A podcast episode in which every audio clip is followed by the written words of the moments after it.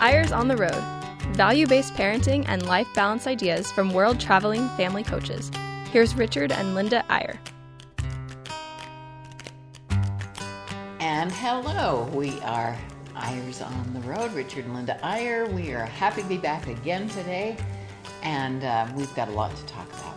We appreciate everyone. We appreciate all of you who tune in every week. It's always neat to meet someone who says, Hey, I listen to your podcast every week. And we say, No, you don't. No one does that.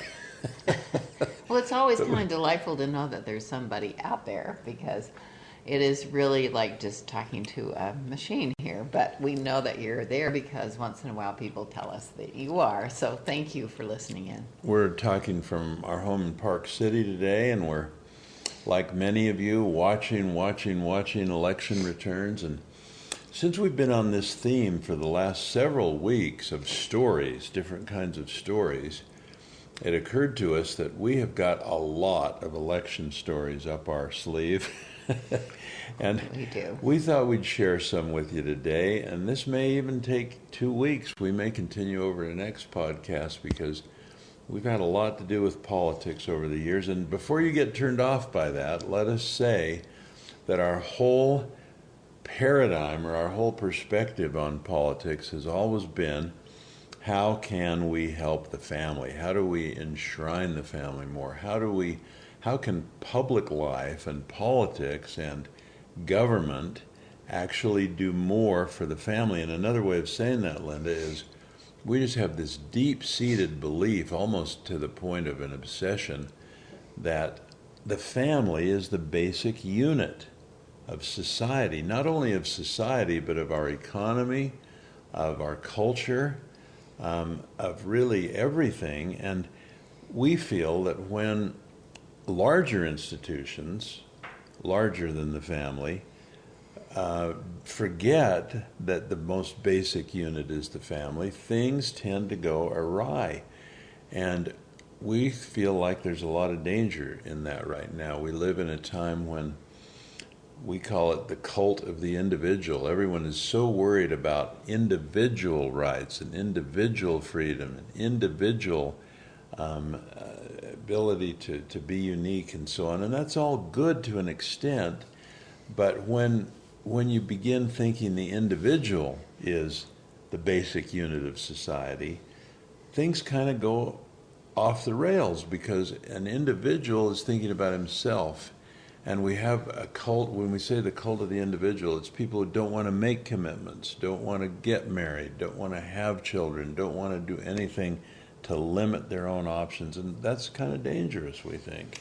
It is. Um, we've advocated for many years. It would be wonderful that all the legislation that goes through the states as well as the government have some kind of attachment that has a family impact statement on it so that we see how this is going to affect families. I don't know if that'll ever really happen, but it would be wonderful if we could raise the awareness and think this is how it's going to affect our families. I'm glad you thought of that, Linda, because some countries actually have that. In Australia, for example, there is a law that each bill that is passed in the Congress has to have attached to it a family impact statement. How will this bill, if it becomes a law, impact families? And that's a pretty healthy thing because the way we look at it is the individual is too small and too self centered to be the basic unit of society.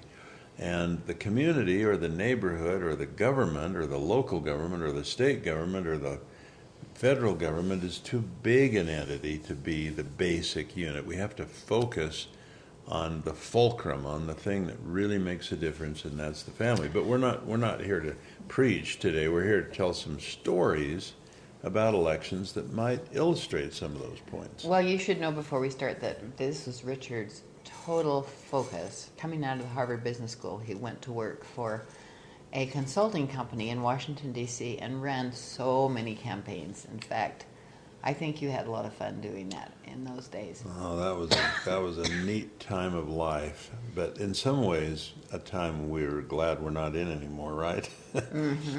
but I'll, let's go back even further now that we've given a little introduction. We're going to tell some election stories, and we're going to try to draw some lessons from them that, that are pertinent to families because that's what Eyres on the Road is all about, of course, as all of you know. Let's go way, let, us just for fun, and, and like Linda says, you have never been a politician. I've kind of always been one. I'm kind of trying to get over it. and I'm so glad. And, and you're kind of helping me get over it. But uh, but to your credit, Linda, you've always you haven't been a politico or worked in politics like I have, but you've always been extremely interested and tuned in to what's going on, which I think is what everyone should strive to be because it's important. Well, I think everybody in the entire world is tuned in right now because we're at a moment of time in history that will be different tomorrow yeah. and was different yesterday. Um, it's the, of course the 2020 election between Donald Trump and Joe and, Biden. And still wow. not completely still decided not as, as we this, record yeah. today. But again, I want to say on that, Linda, you know, there's so many people who say this is the darkest time in American political history. We're more divided than we've ever been before. And uh, there's some truth in those things, and we're all concerned about them. But I want to say that I hats off to Americans over 160 million people voted, more than any other time in the history of this nation. It is amazing. So hats off to people for being involved, even if it's sometimes in an acrimonious way or ways we wish it wasn't. And you know, I've thought because this has gone on for days now that we just don't know. Returns are still coming in, still coming in from base, uh, army bases and all, all over the world. Uh, people are saying, "What is? Go- why in the world can't they count these faster?" Yeah. Isn't that a great, Isn't that a uh, great problem to have? Yeah, it exactly. is so great because we are we are um, speaking. You know, the people are speaking. It is really great. The election system is one of the great gifts of our American democracy. The founding fathers, brilliant and foresightful in so many ways, set up a democracy that works. It's a republic. It's not a pure democracy. We elect those who represent us, and and the election system, some think it's antiquated with an electoral college and so on, but the point is it works better than any democracy that's ever lived. So, and, and even on the division, Linda, you know, I, I bemoan how divided our country's become, and we'll talk more about that in some of these stories, but that's not the, it's nothing new. I mean, I, some of the stories we're going to tell you came from 1968, when my first foray, and that's a long time ago into national politics. Whoa, and, how old and boy, are you? Boy, was that ever divided. boy, was that ever a time for riots in the streets, and we'll get to some of that. But do you care if we just interject a little humor and go all the way back? My first engagement in politics or elections was a student body office in Logan High School in Logan, Utah. I had a great friend named Curtis who was my campaign manager. he, he put up a huge rocket ship made of a huge cardboard tube. It was about 60 or 70 feet high, and it said, Fly higher with Eyre. but we didn't think we were winning. We were running against a really strong candidate, and then something really crazy happened. The day before the vote, that rocket caught on fire. and it burned to the ground. And it almost caught the school on fire. And the police, uh, the fire department was there. And, and long story short, I, I won the election. I think on the yep. on the sympathy of vote. Of course, because people people thought, so sorry. Oh, somebody rocket. burned Richard's rocket down. We better vote for him. Well, it wasn't until years afterward. I mean, years that Curtis came to me and said, do you want to know who burned your rocket down? I said, yes. He said, I did. I was afraid you were going to lo- lose, and I, I lit it on fire at night because I thought it would draw attention. Oh, these campaign managers. Oh, man, what they won't do. And he's still our friend, that Curtis. He's great. We sometimes call him Crazy Curtis. yeah, he is a little crazy, but uh, fun story.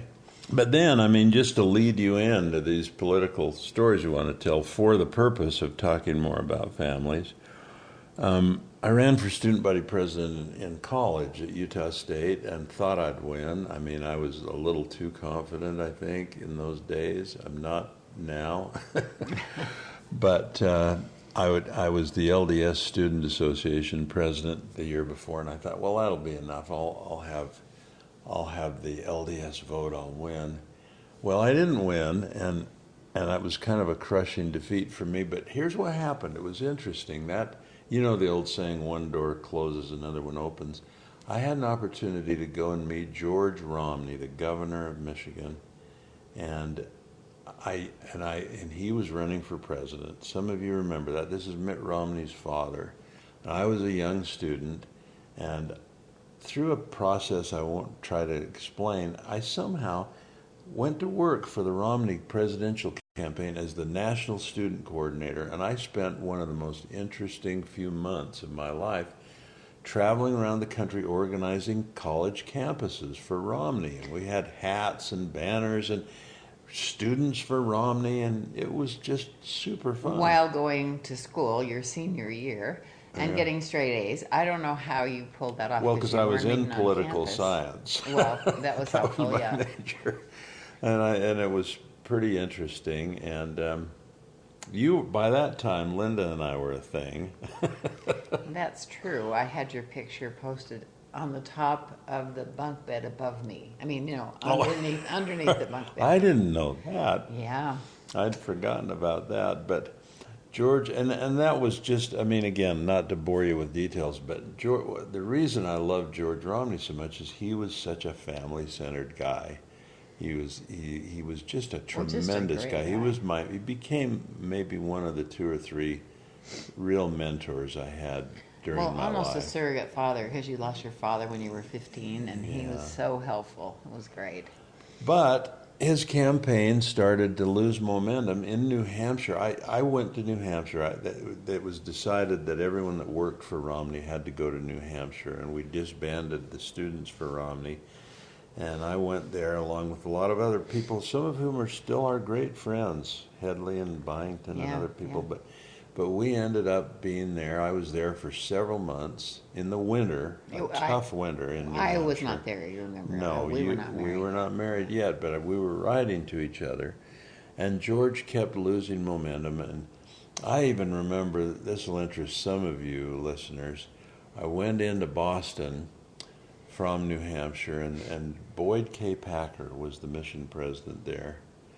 That'll be a name meaningful to many of you. And I sat down uh, by the fireplace with him and had a crazy proposal. Could we go get 300 returned missionaries from our church, put them on a charter plane, bring them into New Hampshire, and have them canvass the whole state for Romney and see if we could pull this out? and I remember he looked at like me. you. He looked at me and sort of shook his head. Like you are a crazy man. But then, after Romney withdrew, several of us in his campaign went over to work for Nelson Rockefeller, the governor of New York, who sort of took over as the moderate alternative to Richard Nixon, who was threatening to get the nomination. This is 1968.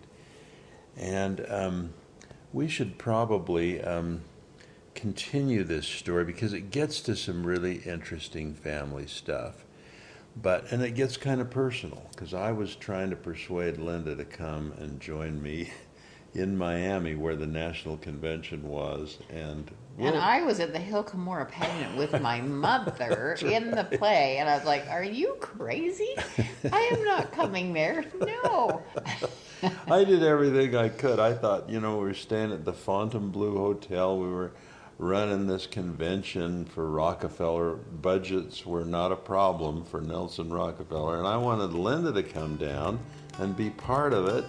And we'll continue that story in just a minute. It's a great one. Hang on, we'll be right back.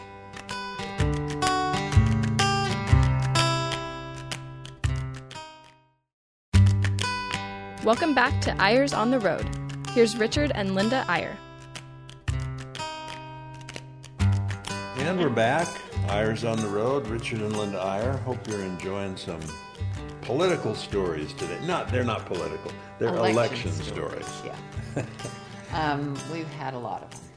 So anyway, I was there, and I was a young guy, a college student, working for now Nelson Rockefeller, trying to win the convention from Richard Nixon, and we were in Miami and having a great time. And Linda was at the Hill Cumorah pageant. I was saying, "Come on down, Linda. We'll just have such a good time in Miami."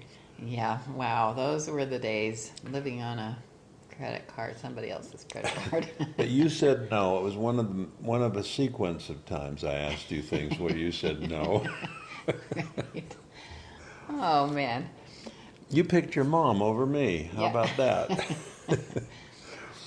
Anyway, uh, moving on. moving on. Um, that, that Nixon, of course, won that nomination, and we felt like we could have saved America from some dark days if Rockefeller had won. But again, the point was, I felt in my young idealistic self that we needed to help families more. We needed to do things like end the marriage tax, where people are taxed more as a couple than they would be if they were individual. I felt like we had to give a higher deduction to people on their taxes for children because of how expensive it is. It well, and reward them for having families instead of punish them. You know, by get by taxing them higher.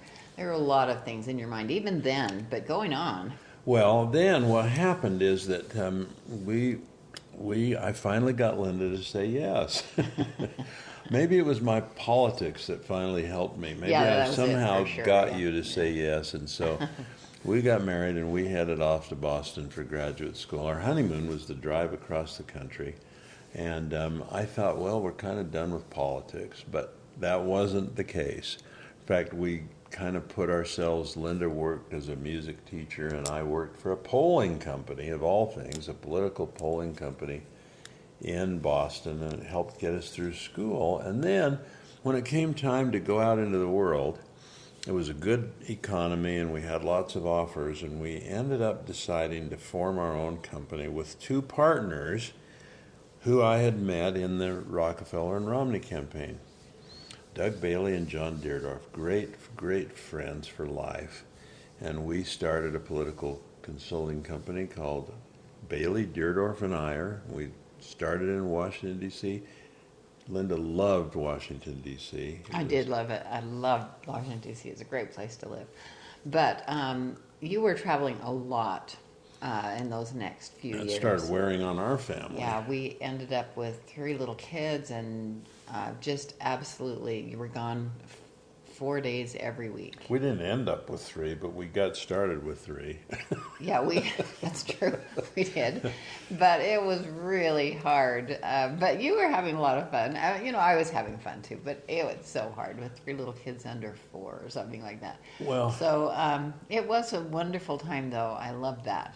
And speaking of again of, of of election stories and of families, we we had the honor. I mean, we it was the, the kind of political consulting we were doing was fairly new, and we had the honor to work for a lot of really moderate Republicans. Today, I don't know that they exist quite like they did then. They No, we're so divided now with far far right and far left, but I'm talking about, and, and of course, Romney and Rockefeller were that kind of moderates. And we worked for Percy in Illinois, and Senator Brooke in Massachusetts, and Senator Mathias in Maryland. And they were people who really were compromisers, but in the positive sense. They could get things done because they could pull people together. And I think they were really family oriented people. Those were the golden days of politics. They were the golden days, you know, and even some little, and those were the days when politics was fun. Like, you know, we, we would always, one thing we'd always do in every campaign we managed or planned was to, to create a song for the I campaign. was just thinking the same a thing. jingle. A jingle. Yeah. And so we they would go to this, and we had these things going through our minds. We because we'd go in the recording sessions. Oh, it was so fun. There was a guy, a guy named Bill Weeks, who was running for Congress in Massachusetts. I still remember his song. We had the, we'd go into New York and we'd have these these people who wrote jingles as as a profession, and we'd tell them what we wanted to say. And I still remember that one. There was a background of all the little towns in in Mass. in Are you gonna Cod, spew out all like those little Chautauqua and all these sort of Indian names towns that I was going on as a chant in the background, and then the over song said, "Bill Weeks cherishes all these towns," as his neighbors do. And it was so You corny. so corny, but it but it was fun. I mean, politics was positive. There there were no negative ads. In fact, the traditional wisdom was, if you do an ad tearing down your opponent, you're you're branded as an as a bad guy. You- Yeah, you, You're not going to get elected. You know. That was fun. and those were the days. Those were the days. And then, moving right along, something really interesting happened. We were living there in Washington, of course, and loving it, and that's where two of our children were born, and we we just loved McLean, Virginia, where we lived. But there was a Senate campaign starting in Utah, and there was going to be an empty there, no, not an empty seat because uh, Frank Moss was the Democrat senator. But there was a moment when we thought Neal Maxwell, Neal A. Maxwell, not yet an apostle in the LDS Church, but the commissioner of church education, or commissioner of Utah education, and we I admired him. He'd he'd been in politics. He'd been in Washington. I just admired him so much, and and I started writing a campaign a campaign plan for Neal Maxwell, and it looked like he was going to run for the Senate. Well, was this before or after Jake? No, this is before. Before. oh. Yeah, and my interest in coming back to Utah was I thought Neal I thought Neal Maxwell would be one of the great senators of all time. He was an orator. And he would have been. He was yeah. a speaker. He was a powerful member of our church. And I did everything I could to persuade him to run, and he came close. I know he did. But I think some of the brethren in our church suggested that maybe God on high had other plans for him, Right. which turned out to be the case. But the point is, by then I'd done a lot of thinking and writing could this campaign be won? Uh, Wayne Owens, a young congressman, was going to run, the seat was vacant. And um, I just, and, and you know, I just thought the Republicans could win. Then a Salt Lake guy, a mayor of Salt Lake, Jake Garn, got in touch with me one night and said, I know you've been working with Neal Maxwell, who's now decided not to run. I'd like to see if you'd like to plan my campaign. I didn't even know him. Remember, we didn't even Yeah. know who he was. Yeah. We went out to meet with him, and, and I liked him instantly, and I thought, this was in the Watergate era. Everyone was upset oh, with my politicians. goodness. Yes. And and here was Jake, who just was not a politician looking guy. he was just a guy next door looking guy. Bald. Yeah. that was what we did on the the big posters everywhere and the um, advertising and so on, and just add a little humor. He was a great guy and also bald. I'm glad you remembered that. We had this one billboard with all the adjectives that described Jake trustworthy, loyal, honest, and then right in the middle it just said bald. and I think people just liked it. And, and the first poll, Owens was ahead by 30%, the Democrat candidate. We kept chipping away, chipping away, and Jake won the election. So, and, and Jake was a family guy, and, and it helped. I think he Yeah, carried we, our we goals. became great friends. He had a wonderful family. And so that was quite a story. Um, and we were really bit by the political bug, I have to admit. We were, we were thinking, let's run ourselves. And I, I was kind of dragging you along, kicking and screaming, but we thought there's a, there's a congressional race just two years after Jake won. I got uh, probably more credit than I should have for Jake getting elected, and I thought I could get the nomination to run for Congress. We were discussing it. How would it affect our family? You know, by then we had. Um, We had all our children by then. no, no, no, no, no, no, no, no. This is before the mission. This is we had four. We just had. I'm talking about the congressional thing right after Jake oh, got congressional. elected. Yeah, yeah, yeah. And we thought. Oh, yeah. I- do you, would you say we had pretty well decided to go for it? Yeah. And and we were. It was November of the year before the election, and we'd thought, can we do this without undermining our family and so on? And we thought we could. We, and we did. We said, okay, let's just do this. And then, uh, I think it was divine intervention. Yeah, for sure. We got called. We got a call one day from um, my secretary said, "There's a Mr. Tanner calling," and I said, "What? What Mr. Tanner?" And she said, I don't know. So I picked up the phone, and, and another secretary on his end said, um, Nathan Eldon Tanner wants to speak to you. Well, he was, for those of you who are too young to remember or not connected at all to the LDS Church, he was the first counselor in the first presidency of the LDS Church. And he said, Could you and your wife come in and talk to me for a little while tomorrow afternoon? And I'm like, Well, of course. And I'm like, hung up the phone and thought, What on earth? Panic, panic, panic. What is that? We thought maybe we were working with the bicentennial. Remember, it was the church's Oh, yeah, that's involvement in the bicentennial. right. That's a story. But we went in, and what happened? Um, they, he said to us, "What would happen if you were called to be a mission president? What would happen to your business?" And Richard said, "Well, it would just fall apart."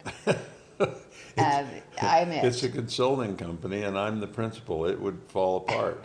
he said, "Okay, would you like to go on a mission? That would be great." He just marked a little thing on his Okay. paper and didn't even hesitate. Called us to be mission presidents. in London, in London, and we didn't know it was London at the time. Of course, there's another whole story, uh, backstory on that. But um, wow, that would that changed our lives forever. That was fantastic. Honestly, I kind of joke about it, Linda, but I really do think that that was divine. I, you know, people said, "How? Why were you called as a mission president when you were so young?"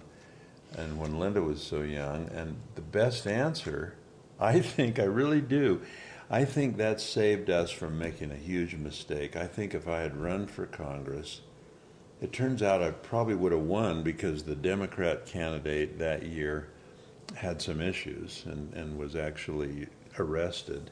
And so the guy who did run as a Republican won. So I think I probably would have been. I mean, who knows? well, But- I don't know, but, but but the point is, I would have been. I was really. I I knew a lot about politics, but I didn't have much of an ideology. I think I would have been a, mis- a well, mess. to put things in perspective, you were 30 and I was 28 Yeah, at that time. yeah. So we we were pretty young with four little kids, and um, it was an amazing, amazing experience. So we don't regret that a bit. Oh, it was powerful. My old partner called me my, from political consulting days, John Deardourff, and said, Wow, the way things turned out in Utah, you probably could have won. Do you feel bad? I said, If you knew what we're doing now, John, with these missionaries and this church service, I would so much rather do this than, than that.